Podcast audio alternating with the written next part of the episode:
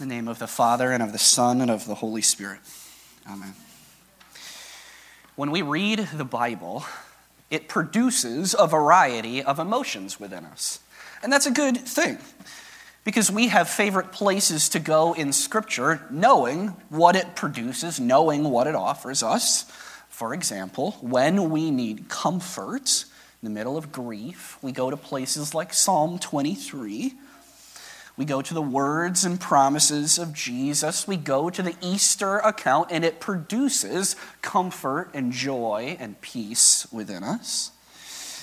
The Bible's great too. If you want action and adventure, if you want to get your heart pumping, if you want to go on a great journey, you can read about David and Goliath. You can read about Daniel in the lion's den. You can read about the battle of Jericho. It'll get your blood pumping just as much as an action or adventure movie will. We have places in the Bible that encourage us to grow in our faith the epistles, Proverbs, Psalms.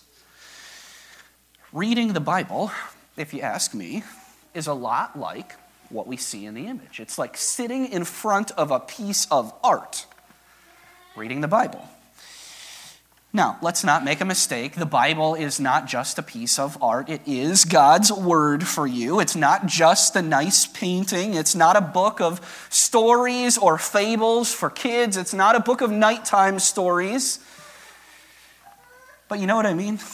That just like you can sit in front of a piece of art and have it produce a reaction within you, when we look at God's word, when we experience God's word, it can do a similar thing, produces things within us.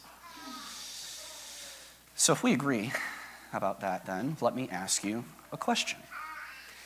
When you look at Genesis chapter 22, this account of Abraham and Isaac, what do you see?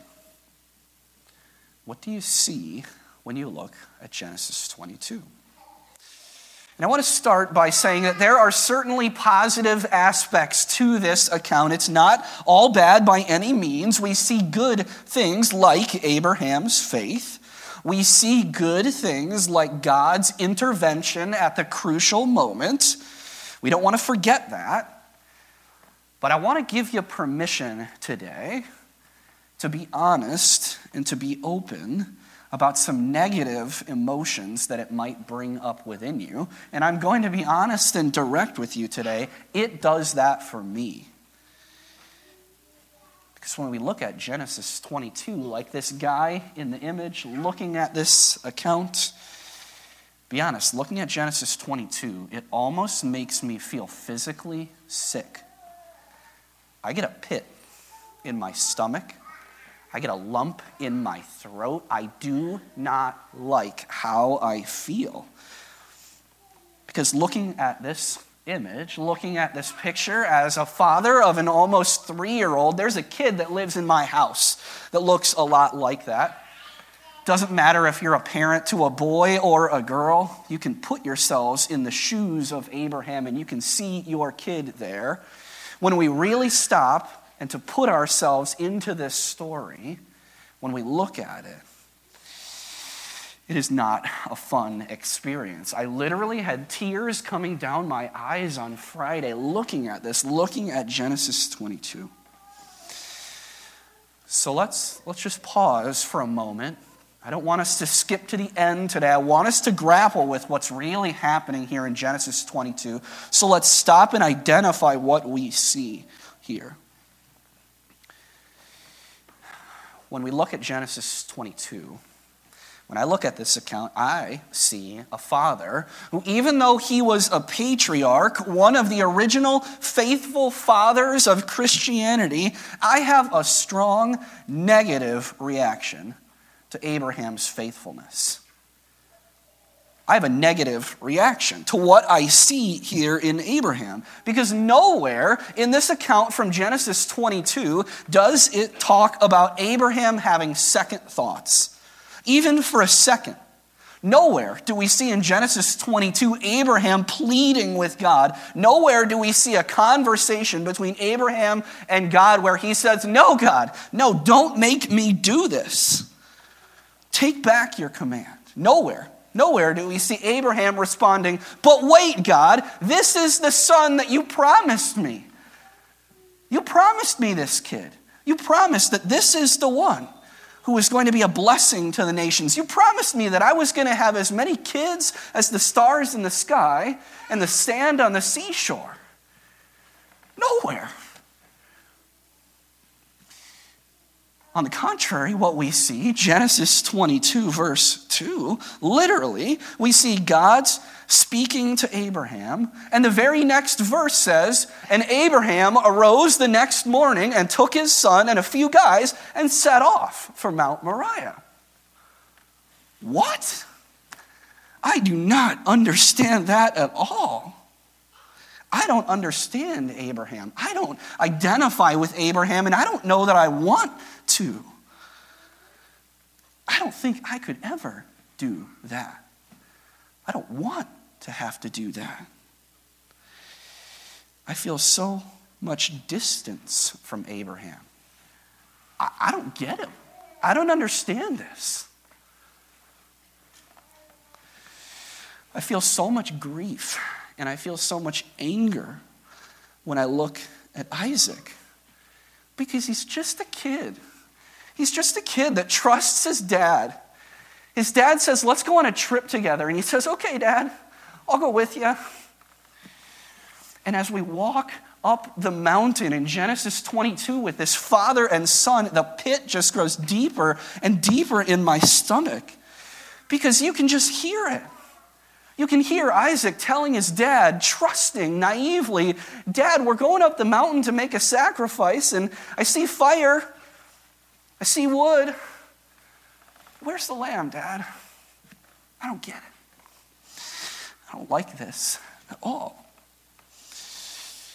How could this account from Genesis 22 not not be triggering for someone who's experienced abuse from a parent in their past, let alone be triggering for any parent that loves their kid. It's not hard to put ourselves in the shoes of Abraham, whether we're parents of boys or girls, but I don't want to go to that place. The pit in my stomach, it only grows as they make their way up the mountain, and the silence from God is deafening. It's deafening because God speaks in Genesis 22, verse 1, tells Abraham, Go to the mountain I'm going to tell you about and sacrifice your son to me there. And God doesn't speak another word. God doesn't speak again. The angel of the Lord intervenes at the right moment. The angel of the Lord blesses Abraham at the end of all this. God doesn't say another word. And that's when our emotions really get kicked into overdrive because we've talked about what we see in Abraham and Isaac, but let's talk about what we see in God then here in Genesis 22. How could God do this? When we look at this account, it's like we see the exact opposite of everything we've ever learned about God. A God who commands a faithful person to slaughter, to sacrifice his only son, the son of the promise, the one God promised him. It's like all our worst nightmares about God have come true. I don't like the God that I see as they walk up the mountain in Genesis 22. Let me cut to the chase here. Answer the question what do I see in Genesis 22? I do not like what I see at all. It makes me feel sick. I see an awful, horrible, unrelatable set of circumstances. And it is perfectly okay for us to say that and identify that.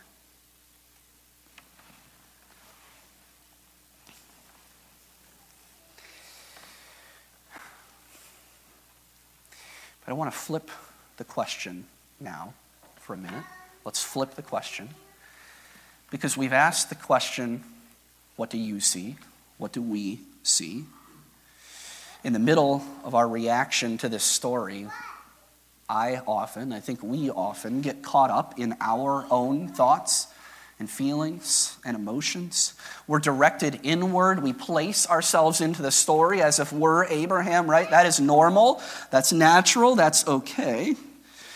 But let's flip this and look at this account from God's perspective. Let's ask the question what does God see in Genesis 22? First and foremost, this is crucially important for you to hear. What God sees is a test God sees a test of Abraham, not a temptation. God does not tempt Abraham to sin. This is not trying to get Abraham to do the wrong thing. Listen to the words of the epistle reading from James that we heard earlier. God himself tempts no one. He's testing Abraham, putting him in a set of circumstances that offer him the opportunity to show his faith. First and foremost, God sees a test of Abraham.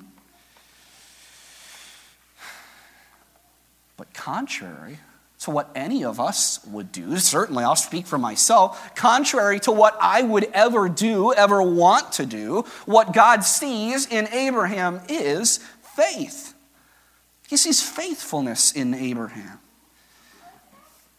But when he looks down on Mount Moriah that day, God, looking at what's happening, he sees Abraham say something so important for us to hear as well.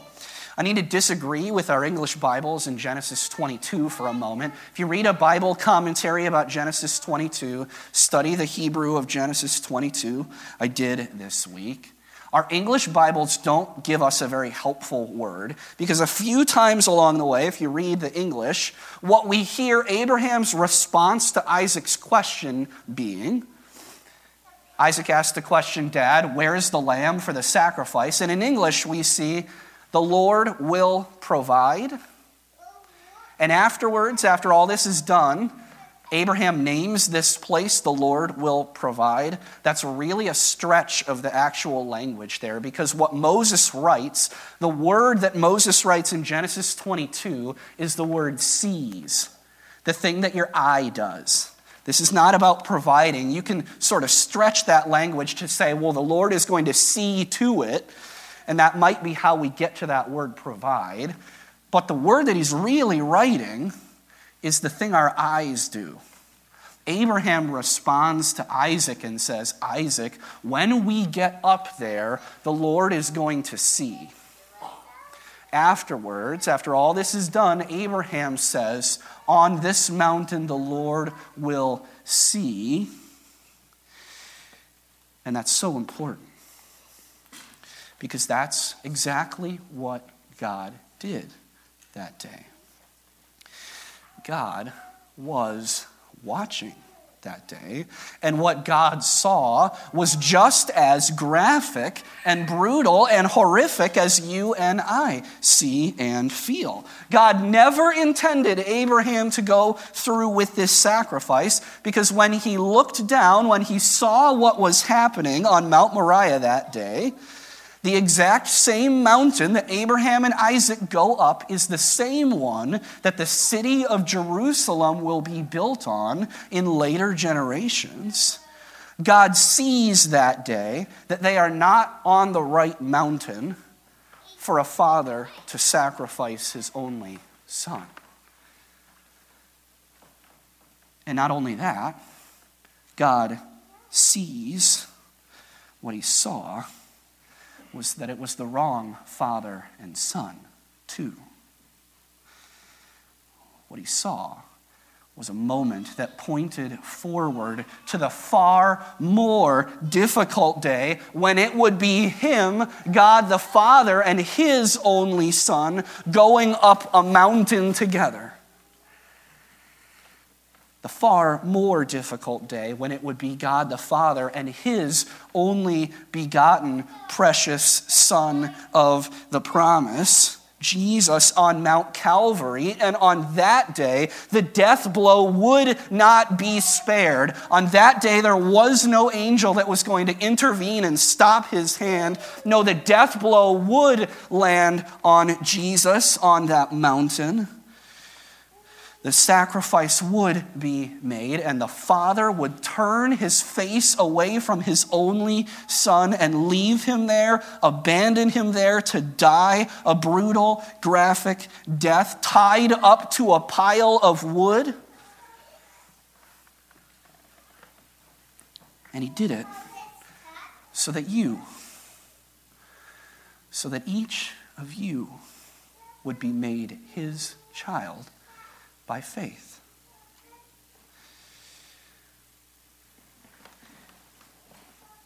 When we survey the wondrous cross where sorrow and love flow mingled down, what we see is a day like any other, unlike any other.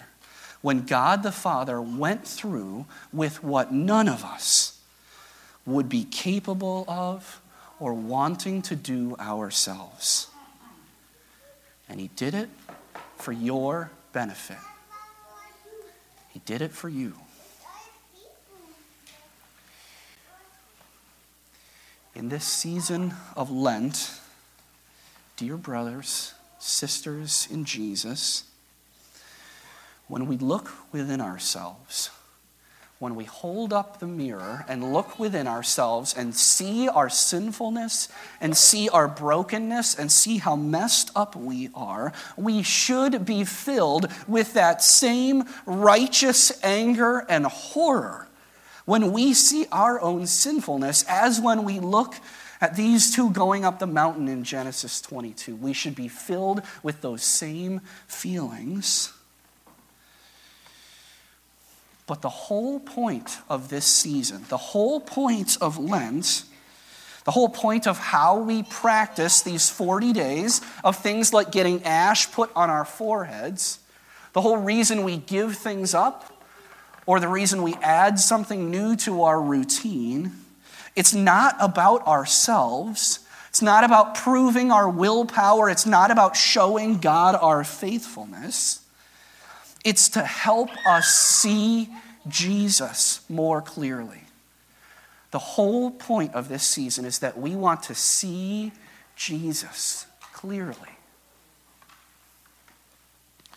It's to help us see the gruesome, terrible, unimaginable, but beautiful, saving, wonderful work that Jesus accomplished on the cross and the empty tomb for you.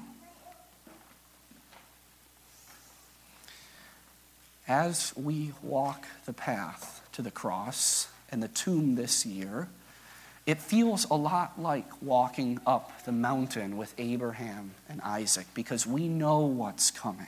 We know what's going to happen, how hard this is going to be. And as we do that, I'd ask you to keep that same question in mind these 40 days. What do you see? Because what God wants you to see in this season is His great love for you. God wants you to see the lengths that He is willing to go. God wants you to see the horrors that He is willing to endure so that you could be His forever. Lent is a time to turn our eyes away from ourselves and to our Savior who bled, who died, and who rose for you. My prayer is that God would help us to do just that. In Jesus' name, amen.